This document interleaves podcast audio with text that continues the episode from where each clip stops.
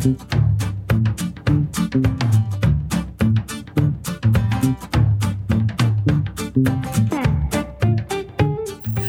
this is Running the Light with uh, Jeremy and Brandon.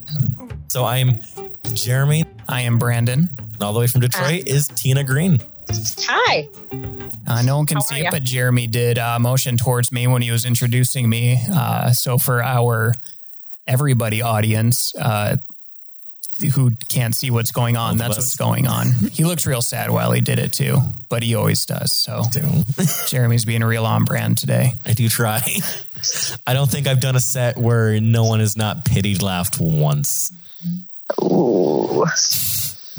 I do. I, I noticed uh, there's one local comic. He's so I love him, but he's like he'll see something like that, and I'll hear him in the crowd go, "Oh!"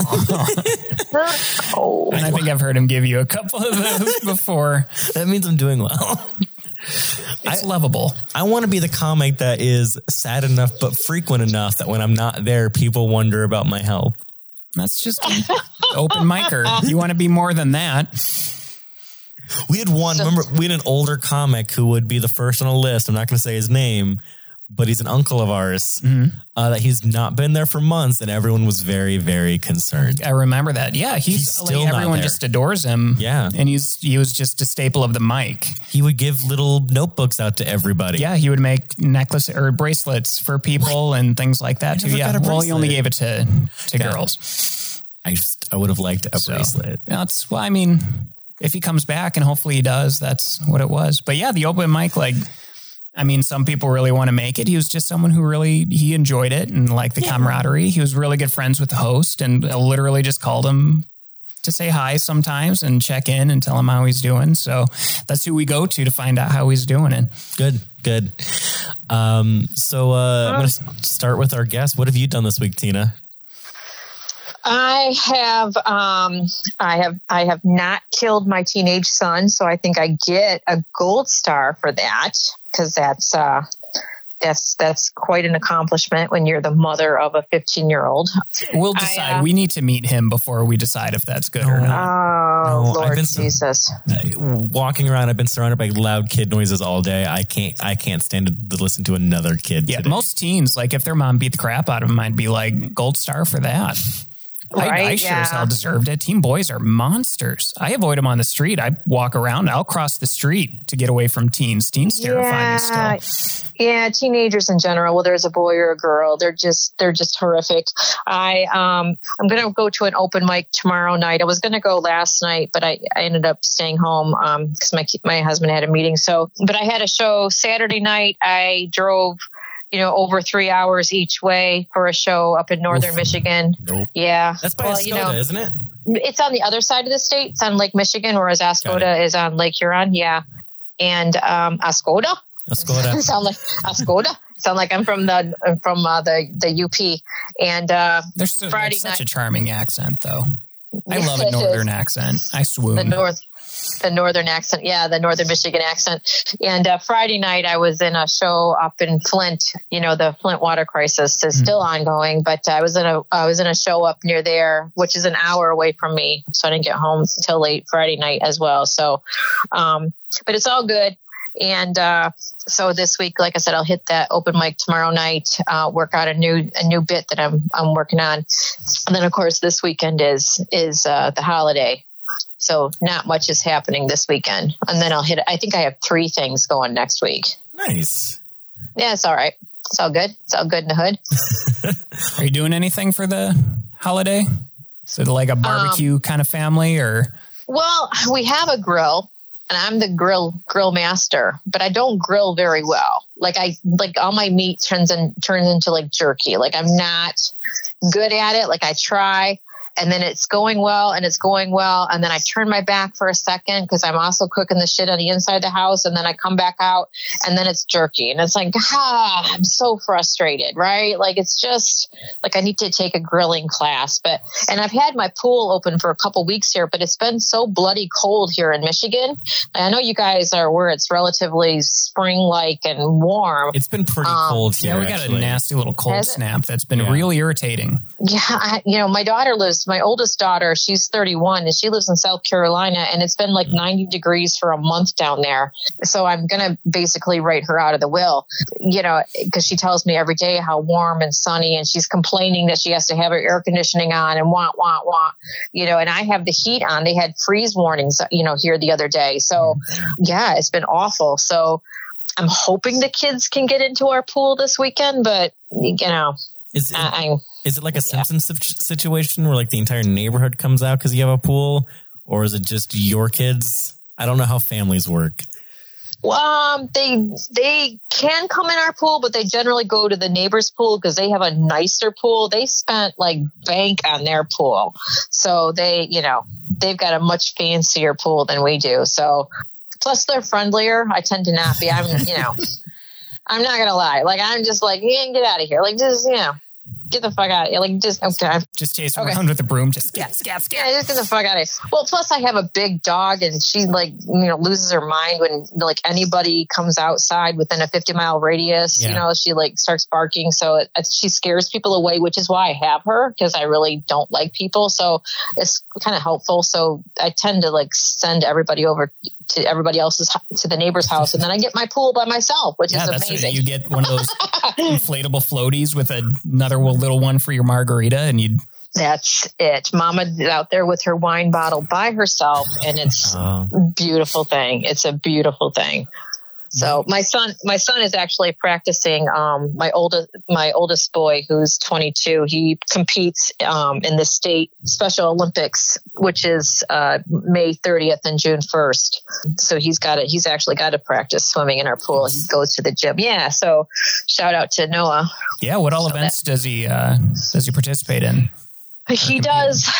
Uh, butterfly, and then he does this race, and I forget the exact name of it because I'm a really shitty mom, but it's um, where they do the the four different uh, where they do like freestyle down, and then they do the butterfly back, they do the breaststroke, and then they do like backstroke. They do the four different strokes. Um, the name of that? That sounds and, familiar. The only strokes uh, I was doing at age yeah, fifteen were pretty I, I effortless, to be name, honest. I can't think of the name of it. I'm, I'm blocking the, the name of the event, but that's what he does. And it's a really hard swim, but um, and it's really diff- you know, difficult with the – and the thing that really, really makes me mad with, with the Special Olympics is that, you know, Noah's autistic, and so he's kind of like like Ferdinand the Bull. Like he's kind of sitting off like in his own little world, la, la, la, mm. la, and you're not allowed to like help him like, hey, pay attention, go. And these other kids who are also special needs, but they can pay attention. They're like shot out like a, out of a cannon and swimming, and yeah. you're not allowed to, to help them. So I think they need to have like a special, special Olympics for autistic kids where you can help them. So does he have John but, Cena's uh, voice like Ferdinand too? Or does he what? Does he have John Cena's voice like Ferdinand the Bull? Uh, no, I wish, but, um, so do I. I still get mistaken for a woman on the phone. Um, I get no. confused for a small child on the phone and in person. Well, yeah, it's the, it's the breasts. it's, it's the breasts. I will work out eventually. I don't know. Yeah. We're going to bully you into it. It's going to be a lot of work. And then we'll cheer you on when you're doing it. Well, you know, you I don't know if you listened to that the the audio that I sent you of the set that I just did on Friday night when yeah. I talked about my husband, and I tagged it on Saturday night. I actually added a, a part in there about my, you know, because I talked about my husband has gained weight and and and he's got, you know, man boobs now, and it's and that gives women great pleasure when men actually get man boobs because, you know, um, especially at my age, right? And then I, I mentioned how now I can motorboat him. Like I didn't realize I was going to be able to. And that was the joke that I did Saturday night. Like I, he would love it if he knew that I was saying this, that I was oh, talking no, about him like that. Listen, listen, man boobs to women are just, it's just great. For us women, it's great. Right, ladies? It's great. Man boob, right? It's great. So... So I did kiss him goodbye. I'm not that much of a bitch. I mean, I am a bitch, but I did kiss him goodbye. And then I shut the bathroom door. And then I opened it back up again because, again, I am a bitch. And I said, I'm not gonna lie. And I and I and I opened it back up and I said, honey, I was thinking this weekend that maybe we could go shopping together. He goes, yeah? I go, yeah, for bras. Yes, I did. Mike, drop that shit. Shut the door. I don't. I don't know if I know a single woman who doesn't love boobs, though. I think boobs are very universal. Like everyone just, they're great, and everyone loves the hell. I know, like a lot of my gay friends love boobs. Everyone loves boobs. Something about them. I don't know. It's God's perfect creation. So, I mean, good for him for equalizing himself a little bit there. Giving you, know, you something. Oh, yeah, you meant you meant you meant her husband, not God. I'm sorry. Yeah. I, okay. I don't. I was just yeah. thinking about God being in the great equalizer. Well, I mean, just in general, like that's just something everybody loves. We all that's true. We all have that in common. Let's end the wars. We all have boobs. We all love it. boobs. We don't all have boobs. I'm gonna I'm gonna let that be your transition of what have you done this week, Brandon? Uh, worked out a bunch because some of us like to uh, to work out. Jeremy, uh, I did go see John Wick on Saturday. Uh, John Ooh. Wick three. I give that a thousand stars out of ten. Uh, anytime you can see someone murdered with a book is oh, that does sound cool. That's very A plus. That's no how it started. Spoilers. I've not no seen spoilers. any John Wick, but that uh, does spoiler cool. alert: anything in his hands he uses to murder somebody. Oh, it's God, it's I love, amazing. I love these movies. I love, first of all, I would tap that guy so hard. I'm not even going to lie. I Keanu? love Keanu. Oh, yeah. Yes. Oh, my God. It's supposed to be a decent human being, but Keanu, there's something about him. And I love the John Wick movies anyways, and I have not seen the latest installment. So do not tell me any spoilers because I will kill you. Well, John Wick's interesting because you'll, you'll watch the whole movie and it's one of the best things you'll ever see, but you don't really remember it when you're done. It's just a wild like blur of perfect fights and like the story's not complicated, like, uh, but Die Hard, it's amazing. Ed, I like it more than Die Hard. That's, that's a, it's a high bar and I think it yeah. meets it.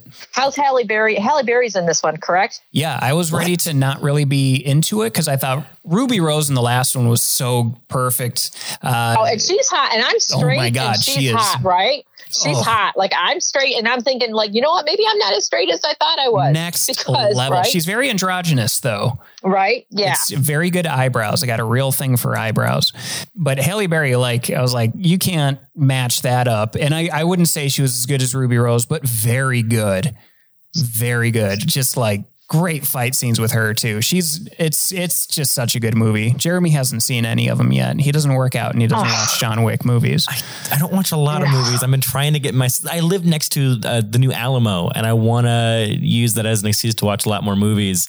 But the only movie I've been excited to see is Detective Pikachu and Godzilla. All right. All right. I am a well. child. Well, I don't well, really want to okay. transition into what you did this week. You sound real boring. No, I'm just kidding. I read all I did was see a movie. So I'm, I, uh, I ended up reading, I got kind of excited. I was like kind of drunk buying stuff on Amazon. And I found there was a novelizations of a bunch of N E S games in the eighties that just play it fast and loose and go fucking everywhere. And they had one for Mega Man two. And I was like, I'm going to buy it. And at work, I just read a children's book from the nineties and it was bonkersly bad. Apparently you get cloned and turned into a human and everything is done in like a sentence and nothing goes anywhere. And it was a blast. And I have a bunch of friends that just want to read it, but don't want to buy it. So I'm going to probably turn it into an unofficial audiobook since it's only seventy pages and just send it out. That sounds, I mean, it sounds fun. It is. I like stupid fun shit. I love stupid fun shit. I also bought the Muppets, the Muppet Show. And watched a bunch of Muppets this week. I mean, they're timeless. They are. Oh, I forever, love the Muppets. They'll be around forever. It is amazing, especially early season Muppets, because clearly they didn't have a voice yet. Like both literally and figuratively, Fozzie had this like really gruff kind of John Wayne-y voice. And his gimmick was going to be that he can smile and frown. Uh, and that just didn't go anywhere. So they decided to just make it so that he can wiggle his ears and tell very bad jokes in a nasally voice. Uh, and Gonzo has this like apparently story arc where he's just this sad, starving artist who will do, do things like eat a tire to Flight of the Bumblebees and goes fucking nowhere. So Tom Green. Yes. Uh, he was Tom Green before Tom Green. Pretty much. It's amazing. Did you see, did you see the Mike Birbiglia joke where he talks about the Mike, the, uh, the Muppets? No, I don't think I've, You've ever, never, I don't also I've never listened to Birbiglia. Oh my, okay. I now, first have, of all, write, but it may write not that down. I will. You need to watch, you need to watch the Mike Birbiglia specials, but the last one, I think it's his Thank God for Jokes.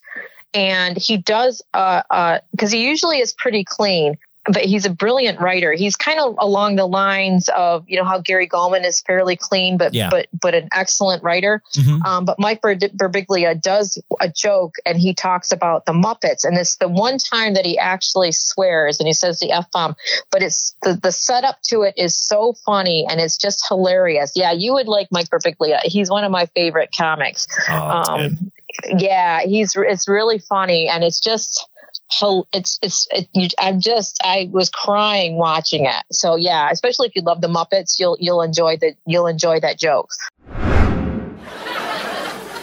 Sadler, Oliver, heckle Fozzie, and then they they introduce me, which is an insane precedent for hecklers. This idea that if a heckler defeats the comedian, they're somehow in charge of the show. It's like if a streaker ran onto the baseball field and they just threw him a mitt. They're like, third base, you know. And, oh, I don't have a uniform. And uh, so they introduced me, and they're mean, right? That's like their whole game. So one of them goes, this next guy walks in his sleep. Oh, yeah, I like sleeping during his act. Ha! Please welcome Mike Birbiglia. And I jog out on stage, and I'm so flustered by being pre-heckled by these surreal puppets that I forgot to bring my stool on stage. And I get to the center, and I look around, and I go, ah, fuck. I'll tell you who doesn't like the word fuck. People who have purchased tickets to see the Muppets. And the Muppets. Yeah. He's a he's a storyteller too. And that's what yeah. like he's just so good at it. Kind of like Patton Oswalt is so yeah. good at it where yeah. they can just tell a story. This is what went on. And Tig Notaro is so another good. really good example of that. Yeah. But Tig's got something so unique to her voice that that makes it. Seeing her live was one of the hardest I've laughed at a set. Tig Notaro is one of those comics that I love. I never like, I never sometimes like laugh like ha ha ha. It's more like, eh, this was really good. And I'm just happy. Like I'm just happy listening to Tig. And that's why I love storyteller comics like her yeah. and Patton Oswalt. Yeah. And she's so good live. Uh, I think the only kill to see that the live. Best person I've ever seen live locally here in Omaha, at least uh, is probably Rory Scovel. Mm. And I just watched him do forty-five minutes, almost nothing rehearsed. Mark Urbano is my favorite in yeah, Omaha. That was when he did a he did a joke where he said, "Can I? We're gonna do some Mad Libs." And he did that on Jimmy Kimmel. He too. did do that on yeah. Jimmy Kimmel, and that's why that's why I'm referencing it. So you can look it up on uh, online. But he, I love things where he, the audience gets to be kind of in control, and that was the best I've ever seen in Omaha. Yeah, yeah, he's incredible. Yeah. Um, speaking of Jerry Gulman, have you listened? Have you been reading up on the uh, Jerry Gulman uh, um, advices? Uh, yeah, and I've been writing them down in a notebook. I got a little behind. I got about ten behind, so I was writing them down in my notebook today. I still have to get caught up, but I've been writing them all down. I know it's my O C D here, but I hear um, you. but yeah, no, I, I find them very helpful, and because uh, I I loved. I actually met him. Was it a year ago? He came to, he came to Royal Oak by us about a year ago, and I went to see him. And then, you know, he comes out and does a meet and greet afterwards. Mm-hmm. And so we got to meet him, and he was just very nice. You know, I just, I, I love him. I just think he's, he's just a really gifted, you know, joke writer. I just, I think he's very good.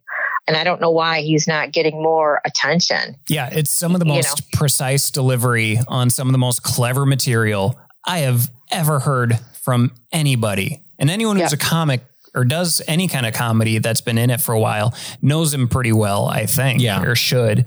Uh, yep. Just because watching a set is like a lesson on. Yeah, that yep. does ev- that does as much as going to twenty open mics. It's just so good, less painful. Yeah. No, I, I think he's very good. I, I would, you know, I yeah, I would go watch him every single time. I didn't get to see him this year when he came to town. I, I think we were out of town, but um, I really wanted to see him because I know he's doing the new the new tour right now, the Depressed tour, and I really yeah. wanted to see it because it's all new material. And I'm like, oh, I really wanted to see it. But yeah, I just he's a mensch. I really I really like him. His his so. State Capitol bit is one of my favorite of all time. Oh, it is. It's, it's classic. Unbelievable. Oh, Dottie. I was in tears. Yeah, old, old Dottie. Oh, my. Oh, she's a spark plug. That Dottie. Okay. Uh, I, I can't re I'm not going to try and retell any of Please that don't. joke because it's don't. too good. Uh, yeah.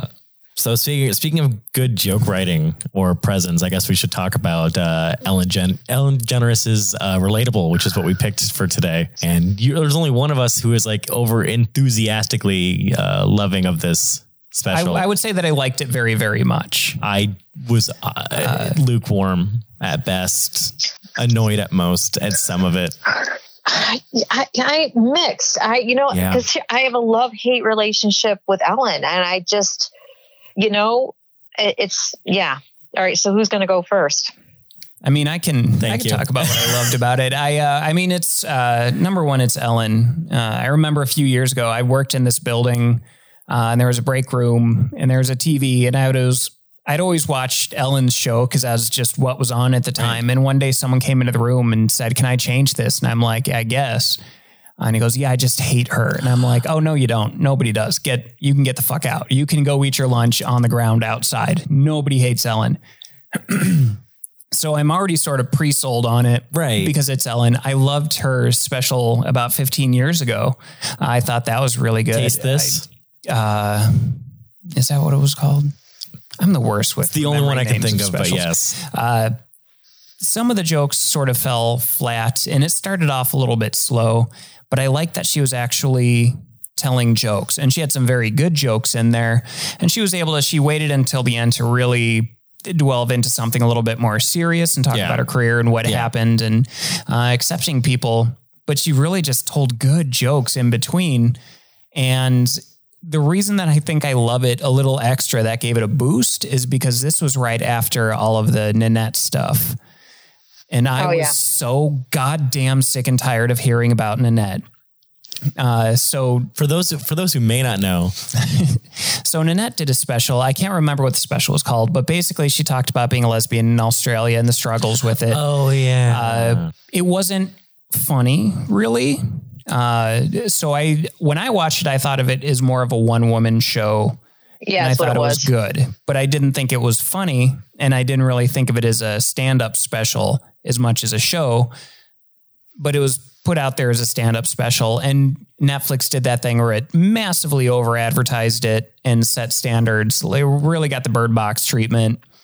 Mm-hmm. And so what wound up happening is there is this weird war on social media where people either said that they loved it so much, which no one really did, but they had to say it, or people would be like, "I didn't like it," or "I don't care." And then they would butt heads and have to fight on the internet. Mm-hmm. I don't know why. Mm-hmm. I hated hearing about it. I didn't understand why anyone had strong opinions, or people had opinions where they said that they didn't have to have opinions, but it turned into this big fight where it was just like, who could be the better social justice warrior? But it was just people sounding off. They were standing on soapboxes. So to have this special come out just a couple months later and really be funny, at least to yeah, me. No, there's uh, some really funny jokes in here. It's the material I like, and it's yeah. very clean.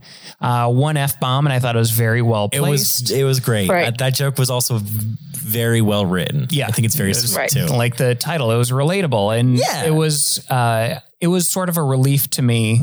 And I also, I do like hearing about that stuff. I've had my own queer battles in my life, and I like hearing about other people's. I mm-hmm. like finding out what their experiences were that were negative.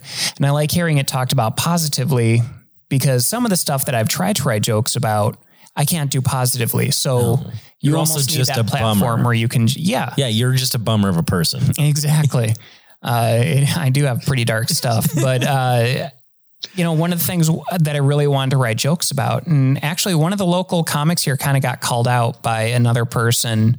Um, I'm not going to say who or anything, but it was, people have strong opinions about both of these people, but the criticism was appropriate, I thought, which was that it's not okay for a straight woman uh, to go on stage and talk about how she's an ally and talk about how she was fighting with someone who was homophobic and end the set by saying, I hope your son is a fag.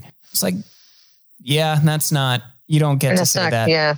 You don't get to say that. I agree. Yeah. And so part of what I think a lot of people notice if you're a, a queer man is a lot of straight women, especially if you're bisexual or pans like me, where they, they love to call themselves fag hags and whatever, and just like really leech off of the personality of their gay friends uh, and talk about how much they love gay people, but be very rejecting to bi or pans, mm-hmm. because I think in the end, it's still seen as some level of perversion. And I used to talk myself out of that by thinking, well, they, you know, we like women too, and men are dogs, and that's, you know, I get that, but it's like that, that's not how straight men are treated though. So why is it just like queer men? And so I tried to like lift it up a little bit, make it kind of funny. And every time I tried it, it was just like, I was pissed off. Right. So to have someone talk about it very positively and talk about really bad shit, mm-hmm. I think that was, along with the non-joke parts, was a big part yeah. of what I liked. I like the stuff afterwards too. I love watching middle-aged women just die and melt as they, when they were getting to talk to her, and she, I, mean, yeah. I was just so excited. Yet, actually, it was, was just the, ten minutes. Yeah. It was, yeah. It was beautiful. I loved it. People were so yeah. happy, and it was, it was positive. And sometimes I, I, I just like the upkick that that special yeah. gave me. So that, that's what made me really enjoy it. That's, uh, and you guys all feel free to chime in when I talk. That's, that's what I've liked about the special. Like when she was talking, mm-hmm. especially stuff that was maybe more so about her life. I granted, mm-hmm. I know I'm not the target audience of a special like this. Well, I think it was meant to be pretty universal. Okay, perfect. Like you're, a, you're, a, you're not a dickhead. And I I'm think not. That made it meant for you. I can live with that. But, uh, it's like when she was talking about like just her life, or even the stuff about like the little jokes about her being rich. I think one of my favorite mm. jokes was saying, I like using every little bit of the toothpaste, and it's not about the money, obviously. And yeah. I think that's just funny. That's cute. When it's about her right. specifically, it's amazing. Even like the, hey, talk to your doctor about gay. It was fun. Yeah, I it was, was, it was great. The, her ending jokes, uh, even those stepladder jokes, stuff that just pertains to her life, observational, amazing. Mm. What I hated. I've heard that stepladder joke like seventeen I know, different ways. I know, but I love that version of it. The ladder is an adult purchase if you really think about it. No, you don't buy a ladder when you're a teenager. You buy a ladder when you're an adult.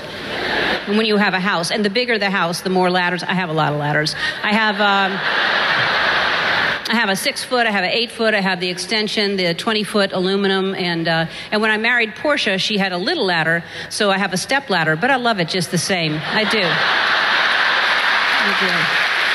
I do. It's no, it's a straight joke. Don't yeah. get me wrong, but it's adorable and it makes me happy every time. Um, but what I don't like is when there were certain jokes, especially like in the middle, jokes like uh, the dancing joke, mm-hmm. the... Um, uh, really, oh God, what's it called? You get a pet cause you're anxious. Um, oh yeah. Uh, service animals. Oh yeah. Service, service animals. Yeah. Yeah. Like basically the middle twenty minutes when it's not about her life in the beginning, which was great. I loved that. And it's not the ending where she ties it all really well together. It's that middle part where it's kind of... She does go to a few paths to nowhere. It go. It feels like she has great ideas and concepts that don't... They, she doesn't take it to that next logical step. It's what I hate about observational comedy. It's pointing out this is a thing, like the junk drawer joke. Hey, mm-hmm. she's pointing out things in the junk drawer, but the joke doesn't go anywhere. It's also so wide of a net that they feel very... generic or mm. safe. And hey, this is my happy birthday fist is not something that I know, but it's funny because of how she said it and whatnot. But her personality yeah. and her body language, amazing. Like when she mm. does the waiter that's trying to remember something. Oh my God, I have so much anxiety. I don't know why they insist on doing it. Like they're impressing us in some way. You know, like we're going to go home later that night, lying in bed talking. I still can't get over that waiter. Oh.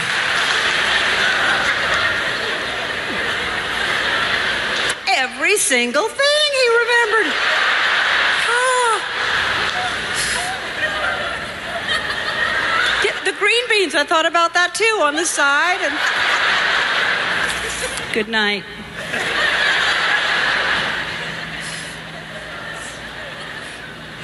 If I see they're not going to write it down, I say, do you mind if I write it down and give it to you, and then you take it in the kitchen? Is that okay? Because I'd like it to come out right. Yeah, and it, that, that was a, joke, that was a great joke. Oh, it's perfect, but it goes to its logical extreme. It stays there, and she lets the idea fucking finish. Mm. And I love it. Right, and I would like to have seen her, like, push it a little further. And I think that that's where I get frustrated with her, because she starts out with a really good idea, like like the waiter going around the table and taking everybody and not writing it down, and how, you know, how you get like so anxious over that because they're not writing it down and they're, you know, they're going to fuck it up.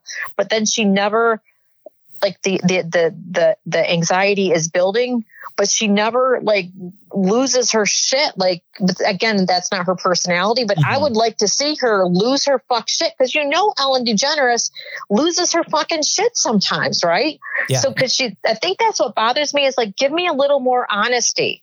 Like you're trying to be a little honest by saying, hey, people are getting upset with you because you've got money now. And, and that's why you're making all of these little jokes about, you know, scooting across your big ass bathroom and talking about your butler. And you're trying to, you know, be a little clever about that.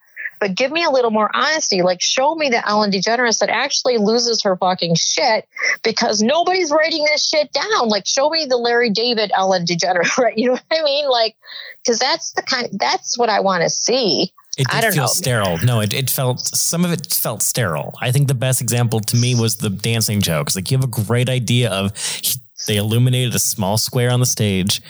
Right. And basically the premise is in everyone's head is if she doesn't stand on that, she can't dance.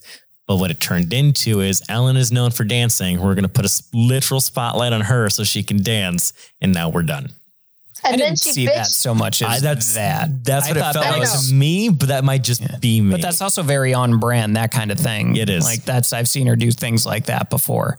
So that. But then she bitched later me. about dancing. Then yeah. she bitched later about everybody wanting her to dance. And it's like, well, what, what you just, you just performed like a trick pony for us. Like, you know, again, I, I loved Ellen and, and I, I, I, I do appreciate her speaking out for L G B T Q. I, I mean, I do I do get that. And, I, and I'm wondering if the reason she doesn't push the envelope and talk more about things, because I just watched the Wanda Sykes special as well. And Wanda like blasted, you know, with like, you know, a bunch of political stuff at the very beginning. And Wanda, Wanda's not afraid to like push the envelope. Mm. I'm wondering if Ellen plays it safe because she did lose everything. Right. And she's afraid to not push the envelope because, y- yes, she does talk about being gay. And yes, she does talk about losing everything.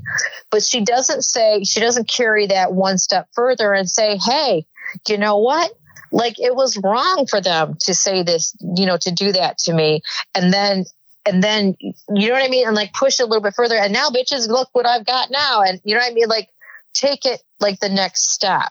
And she doesn't do yeah. that. She and stays in a time, very safe zone. She's doing that very safely while criticizing people for not coming out when she did. And it's right. like you're, it's not like you're really, as she did at the time. That was incredible. I remember her right, doing I that because we're a little older. So I remember her coming out on the show. I remember my yep. mom was a big fan. We were a very conservative family. I grew out of that. Uh, helps when your parents die and then you don't have to worry about it. There it is. Uh, thirty-seven minutes in. That's too bad. I was hoping to get it in the first ten, but I, uh, I, so. I remember her doing that. And then the show sort of, re- because it was her life on the show and she came out on the show. Uh, right. I remember we stopped watching because my mom was like, well, it's just all about being gay now. And at the time yep. I was like, yeah, it's all about being gay. You know, they do talk about it a lot. And then you grow up and you realize when you watch other shows that almost every sitcom revolves around boys and girls chasing each other. Yeah. Yep. And yep. the only difference is it was girl and girl. And yeah. that made it, made it Bad. different. So now you noticed that. And Yeah. I didn't think uh, one now thing. Now who cares? Like now Will and Grace is like, fuck it. We'll do whatever the hell we want. Yeah. And came back pretty good too. Yeah. No, this, the new season was pretty good. I think Ellen's biggest strength and what carried me to the special was that Ellen is just such a positive light. Like she realizes right. she can't, she can't be the miss I'm mean, which is a great premise. I would have loved to have seen it gone further. That's where uh, I think she should have blown up was when she was talking about yeah. how she's stuck being nice. But I love that the one swear word was over socks. Yeah. I think that was just, it's silly. It's fun. The yeah. purpose of the joke wasn't her swearing. But like, she's such a positive light and to see in other ways would be like, if you saw Oprah, like lose her shit. Yeah. Yeah. Well, like, like when she said, I mean, she did kind of touch on it that she can't be mean. Like when she's driving and if she starts to get angry in the car, she can't be mean because everybody knows her as being nice. And I think it would have been nice to hear her own that a little more and yeah. say, but you know what? Sometimes I do lose my shit. And sometimes I'm just like, fuck you. Like that would have been great because I think people would have like, I would have like appreciated her being a little more honest and be like, I just lost my shit in the car because some asshat cut me off. And then I realized, holy shit, after I just said all that, I'm Ellen DeGeneres. I can't do that. You know what I mean? And then I had to give him a Shutterfly fucking card. Like that's, that would have been hilarious. You know, and it would but, have only taken one really like yeah. you still, you go into that. You're like, this is Ellen. She is the nicest person on the planet. That's what, so one would have been enough to like cover yeah. that yeah. completely. But although you I know would, she does. I would pay a lot of money to see Ellen yell at one kid. Yeah, I would. Too. Oh, those kids, because you know, those kids on her show, like, because I, I watch her show like every day, right? Like, I I'm watch a lot. It's a great show. Yeah, like I watch her show every day, and some of those kids on her shows are complete and total fuck assholes. Some of them are cute, but some of those kids on her shows are are, are like, like really, I, like I would punch that kid in the face if it was my kid. Like I just, oh, get that kid out of here! Just shut the hell up! You're not that cute. Oh my god! So yeah, I just you would love to see Ellen, but she's never going to say that because you know this is her bread and butter, and you know she gives away all that money, and you know you just it would be nice to see her like just be a little more raw, a little more honest. But again, now she's kind of tied in, but it would be nice to see her. And the other thing that irritates me, like last, like during the presidential election, you know, when all the candidates were out stumping, she kept having Hillary on her show, you know, and mm. she wouldn't have Bernie and she wouldn't have some of the other candidates. Like she's already had Buttigieg on her show already. And I don't know if she's had any of the other candidates out there. So it'd be nice to see her be a little more honest um, about this kind of stuff too. Like if you're going to be stumping, like be honest about this. I don't know. I mean, what, what do I know? But I just, you know, cause she's got, she's got a big following and it just, yeah. And it like, you know, It, it it would make I like Pete Buttigieg. It makes sense. He's a handsome, gay, Southern, he's brilliant Southern? mayor. Yeah. Uh, oh, Illinois is the of, South, I mean, isn't it? Uh, Indiana. He's from Indiana. Oh, yeah. Indiana. Did I say Illinois? South. Uh, Indiana. Uh, but he uh, yeah. like it's a little too obvious if he's the only one. uh, get Elizabeth Warren on there and and get uh, Bernie Sanders. You just she doesn't need Biden, but uh, like get. Get the lovable ones. Can I, can I ask you, I want to do a quick litmus test. Cause I know well, based on our thoughts on the comedy special, I want to take a weird litmus test. Uh, Teena, do you like observational comedy, especially nineties observational comedy?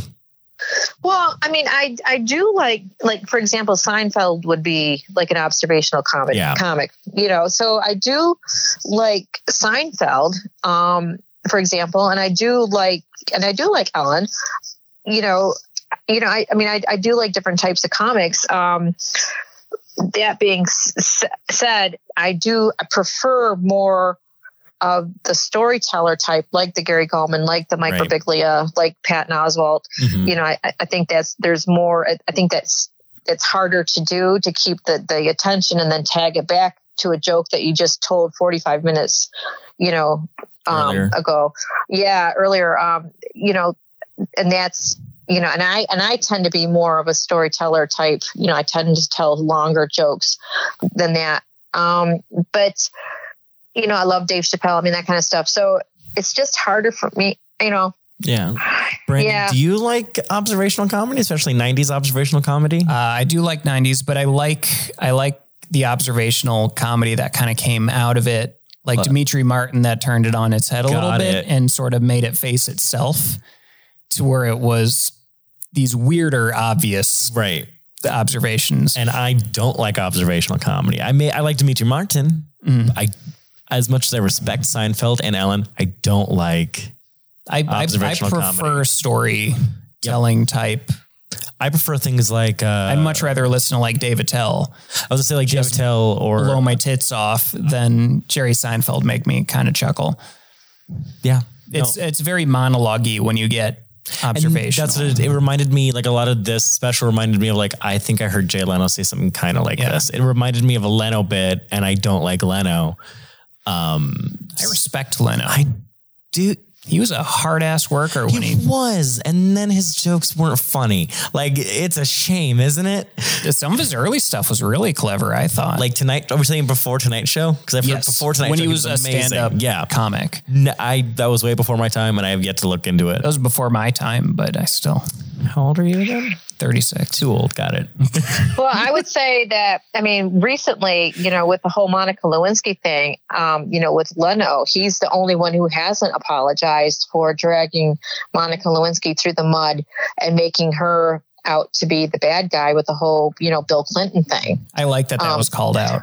Right. And that, yeah, yeah. I mean, John yeah. Oliver really tore his him a new asshole on yeah. that. And, he, and he, I mean, I love John Oliver. He looks back at himself, too, and he... He pointed yeah. out, he put up a, yeah. a clip of this is where I Granted, he did to. a lot less than. Yeah. His was just a stupid ten years graphic, later. Yeah. yeah. Right. And we can, I mean, pretty much anyone that was old enough to yep. know what was going on at the time could probably look back and be like, I was a real piece of shit. Everyone's made. Everyone I was in like was fifth enough. grade, but it was like, I was still a real piece of shit, I'm sure. Yeah. I was three years before being born and I had said some really shitty Monica Lewinsky yeah. jokes. Yeah, and I was glad that John Oliver owned that, and I and that piece that he did on that was really good. I mean, I, I just I think John Oliver is just brilliant. Um, yeah, I and, think that's uh, maybe the best late night show since Jon Stewart left The Daily Show. Samantha John- Bee's pretty good too. Yeah, I'm yeah, a big fan of yeah, Samantha Bee. Good. Yeah, she's good too. I, I recently saw Trevor Noah. He came to Detroit, and I went to see him uh, last month. He he did this one joke. It was really funny. He was talking about Trump. And then he's like, everybody wants to get, you know, Trump impeached. And he's like, listen, you got to remember, if Trump gets impeached, then we have Mike Pence. And he's like, the thing you got to remember about Mike Pence is that it's like it's like being in a horror movie. And he's like, you're all alone in the house and you're bending over the sink and you're washing your face and you look up. After washing your face and you look up in the mirror and you see somebody standing behind you, a horrible figure standing behind you. He goes, you know, that horrible figure is that's Mike Pence. And I literally, I was laughing so freaking hard because, you know, made this, you know, fig- like this gesture, like the guy, like grabbing your neck. Right. Mm. And I started laughing so fucking hard because it's true. Right. Because everybody forgets about Pence. Um, he's a, you know, cause he's, he's a real piece of shit. Like we look back at W like he's, he's a golden god now because it, the standard has fallen so much. I mean, hopefully stand- we don't, but no, I miss, I miss, the only thing I miss about Bush is I kind of miss the jokes at Bush's expense. Like I miss the impersonation. I, I miss, miss not thinking lot. about the president. I miss yeah, I thinking miss that, about it right? once or twice a week. But then right? again, two thousand one, I was in first grade. So like, it's different. It's just, it's different. These are different times now, but, yeah. but Trevor Noah did a nice job with his, with his stand up. I thought he did a nice, it was a good show. And uh, so he does a pretty good job, you know, on the late night desk as well. But uh, I, I do prefer, I thought John Oliver, I think John Oliver does the best out of all of them. Yeah. yeah. It is kind of fun to see someone who performs something different go back to stand up. Michael Che, like we're yeah. seeing him on Weekend Update, and then he his special came out and I laughed so hard. Uh, one of the, the only good trans jokes I've ever heard came out of that set. Uh, and the, the premise was, Uh, how he didn't understand why people got so offended at the word tranny. He's like, I don't like, what's the problem with tranny? It's just trans, but tranny. And he said, one of his friends was like, okay, Blackie. And he's like, oh, get it. I get it. Yep. That's, I understand now. And it was just, it was clever and it was in the right voice, but like, he wasn't being very, like he wasn't being careful about his words. He just told very funny jokes. Cause I don't like Weekend Update right now at all. Oh, that's, but, here's uh, like, that's the only part of S N L I like.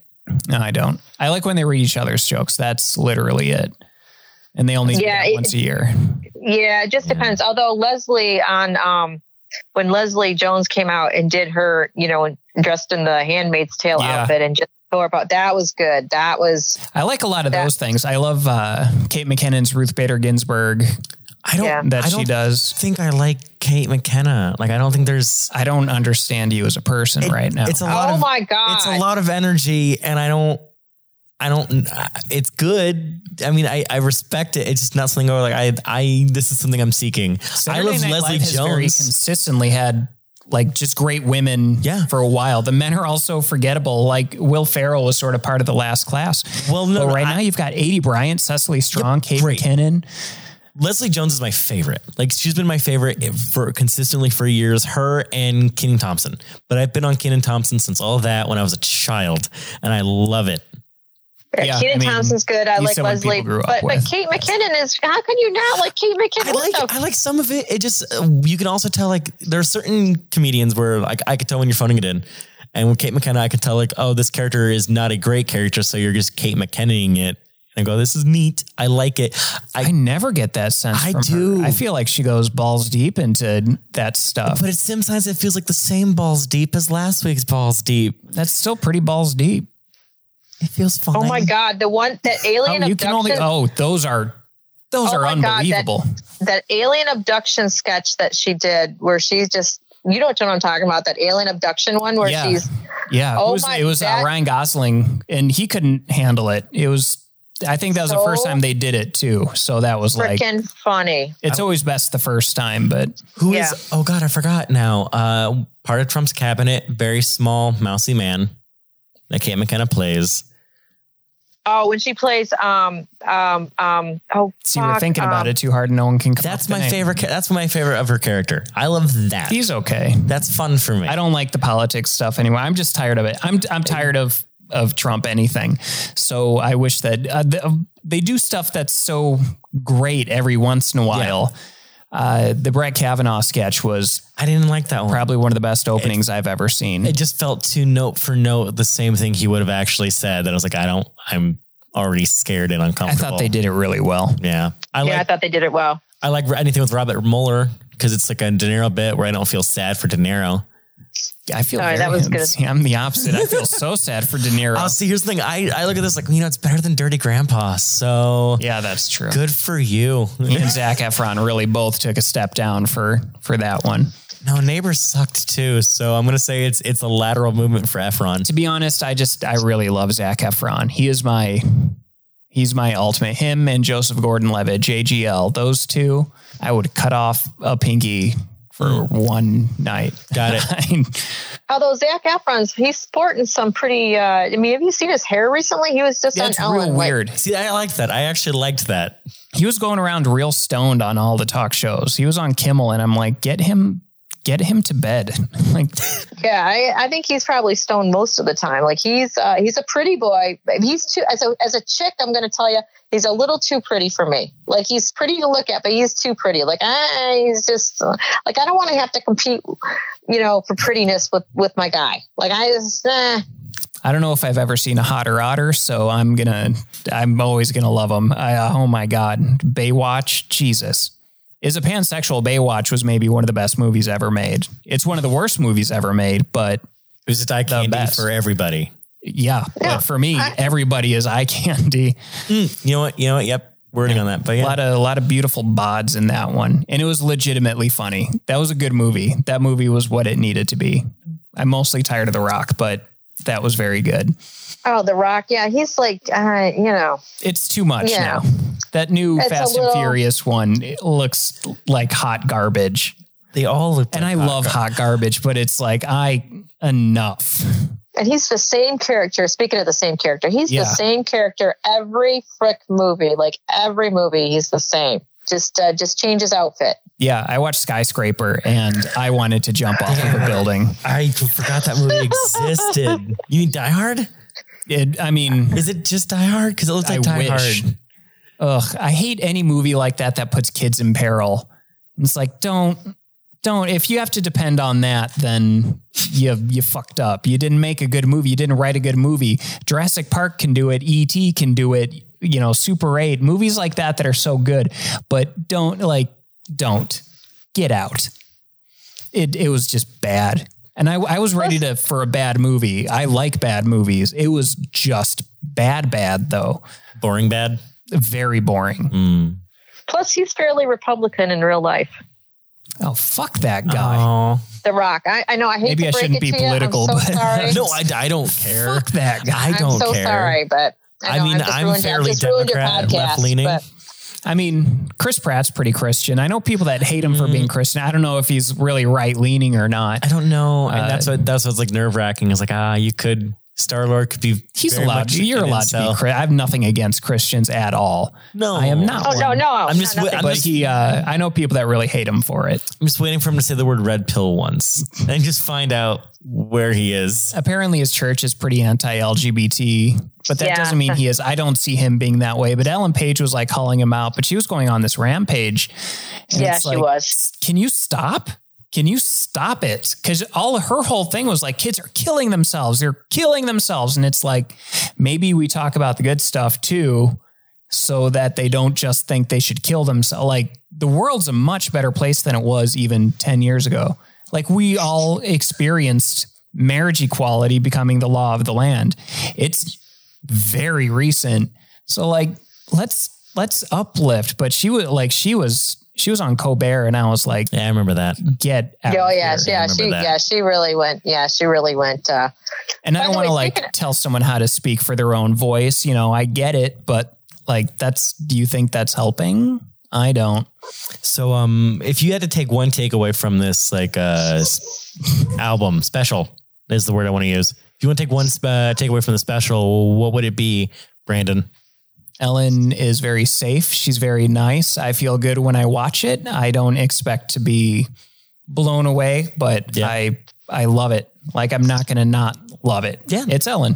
I th- I think Ellen. my I think my takeaway. Kate McKinnon does a very good Ellen. That is true. She does do a great Ellen. Um, I think my takeaway of it is, uh, open up like the your best jokes are the ones that I think directly correlate to you and pull from your personal experience, and you can make anything that's yourself, even if it seems very hyper specific to you, relatable. I think anyone can spot a liar on stage. Yes. Anyone can spot a liar, and anyone can, can spot something that's just casting a wide net. Yeah. Yeah. Teena, any, any big takeaways? Yeah. yeah, no, I would agree. I would, I, yeah, that she, she, her best jokes were the ones that she, when she directly talked about her life and, um, It, and I, I really appreciated at the end when she did do the the question and answer part, and she and she gave that little speech, you know, to the last question, and, and she talked about her dream, and, and she kind of she did speak about how to keep going, you know, even when it th- seems th- things seem tough, to just keep going forward. And that, you know, that little light inside of her, even though things kept getting bad, that she just kept going, you know, even though she lost everything, you know, and, and that she seemed very sincere in that. And so I think she's a very sincere person. So, you know, and I do think that she actually does care. I just think she's playing it safe because she, she was burned so badly before. And I completely understand that, you know, so I just, you know, I, I would like to see her do more comedy. I'd like to see her be a little more open, but I think that she's got a wallop around her, just, you know, protection. Yeah. And that's, again, understandable and relatable. And I, I think that something that she talked about that maybe affected that was other people getting hurt. Having having Laura Dern there, like, I, I thought right. I saw her, like, cut off to her during one of the jokes. And I'm like, what the fuck is that Laura Dern? Uh, and I didn't even connect because I remember the episode and her being the girl. And I remembered that because Jurassic Park, duh. Uh, right. So it was like a nerd thing for me as a kid, but like her and Oprah and other people like just got ruined, not yeah. ruined, but like really hurt by it. And I think she might just be, I think that probably may yeah. have done some damage too. And it was good that she was able to go back and be like, all of these people that were hurt by it are doing better than anyone who's being a piece of shit about it. Like you heard their names before? No, but you know, these people and they're only better. Yeah. And who uh, doesn't love Oprah? Yeah. Well, yeah. I mean, and, and Ellen, you know, I mean, when Kevin Bacon lost all his money to the Bernie Madoff um, scandal, um, that Ponzi scheme, Ellen was the one who came in and, and floated him like a chunk of change. God, I didn't know to that. Keep, I yeah, didn't know that, she did. I didn't know that Kevin Bacon lost money to the Bernie, uh, Bernie yeah, Madoff. Yeah, him and his wife, uh, who's he's married to um, an actress. She's really famous too, and I can't think of her name. Uh, um, she's the one that played in. Uh, yeah, she's real cute too. But I think yeah, they so met she, in a movie where he played a child molester too, The Woodsman. I know yeah, that they Cara, were in it together, but uh, it is Kara Sedgwick. Kara Sedgwick. Cara, yeah, yeah, Kara Sedgwick. I, yeah, she, she's good. Yeah, she's very good. But yeah, so Ellen is the one who came in. Not a lot of people know that, and and and floated them money and saved their asses. So she does help people.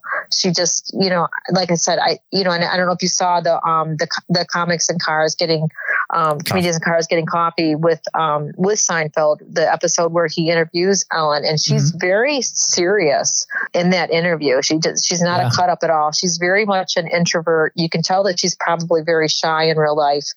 And um, and I actually appreciated seeing that of her as well. I was so because, ready to hate that show before I watched it. And then I started yeah. watching it and it's like, well, goddamn, if this just isn't amazing. I love it so much. I love it so much too. Yeah. And it was really, like I said, it was really nice to see that side of her because she's very thoughtful, very quiet, very, you know, it was just seeing her like that. It was so you could see like, yeah, I'm sure it really did hurt her to see her friends get hurt in addition to herself. So again, that's probably why she plays it very safe on stage. So, because she doesn't want to hurt anybody. Again, if Oprah's getting hate mail from it, I, yeah. I just love Oprah. I love what she did on H B O after that Michael Jackson documentary because I needed her special afterwards because it ruined my weekend to watch that. And then she just came in and just it helped. Um, so I think the last question I'm going to have is, uh, I think what the last thing we want to talk about, like the last segment, I guess, is we want to talk about uh, like a little fun fact about Omaha or Omaha comedy. And in Teena's case, a little fun fact about Detroit and Detroit's comedy, I guess. Uh, so Teena, tell us a little, just a, like a little fun fact about Detroit or how comedy is like in Detroit. Oh, well, comedy in Detroit. Uh, we actually have a very vibrant uh, comedy scene here. We have two main houses for comedy. We have the Comedy Castle, which is in Royal Oak. That's Mark Ridley's Comedy Castle. Um, that's one of the main stages in the United States. It's the fourth or fifth most important stage in the United States for comedy. And then we also have the Ann Arbor Comedy Showcase, which is also um, a very very important stage. Um, and then we have a million, you know, just, you know, not a million, but, um, but we have a lot of open mics. There's also another uh, club up in Waterford called One Night Stands that's uh, been running for the last few months, and that's getting some pretty good headliners as well. How many open mics um, can you do like a week since you said uh, since there's a lot like? Oh, um, if you wanted to, yeah. I would say four or five easily. Probably more because there's mics not only in the Metro Detroit area, but there's mics in the Lansing area, which that's an hour away.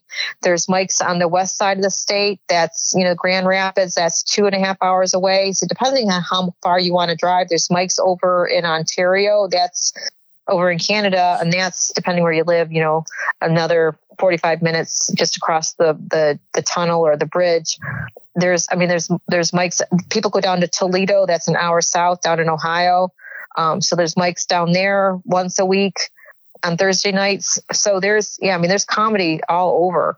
Um, it just depends. There's comedy up in Northern Michigan, up in Traverse City. They have mics um, once or twice, three times a week. So a lot of times people will drive up there. There's open mics up in the Flint, you know, Saginaw area. So yeah, depending on how far you want to drive, you can find an open mic. And a lot of these people will get into carpools and just drive and go.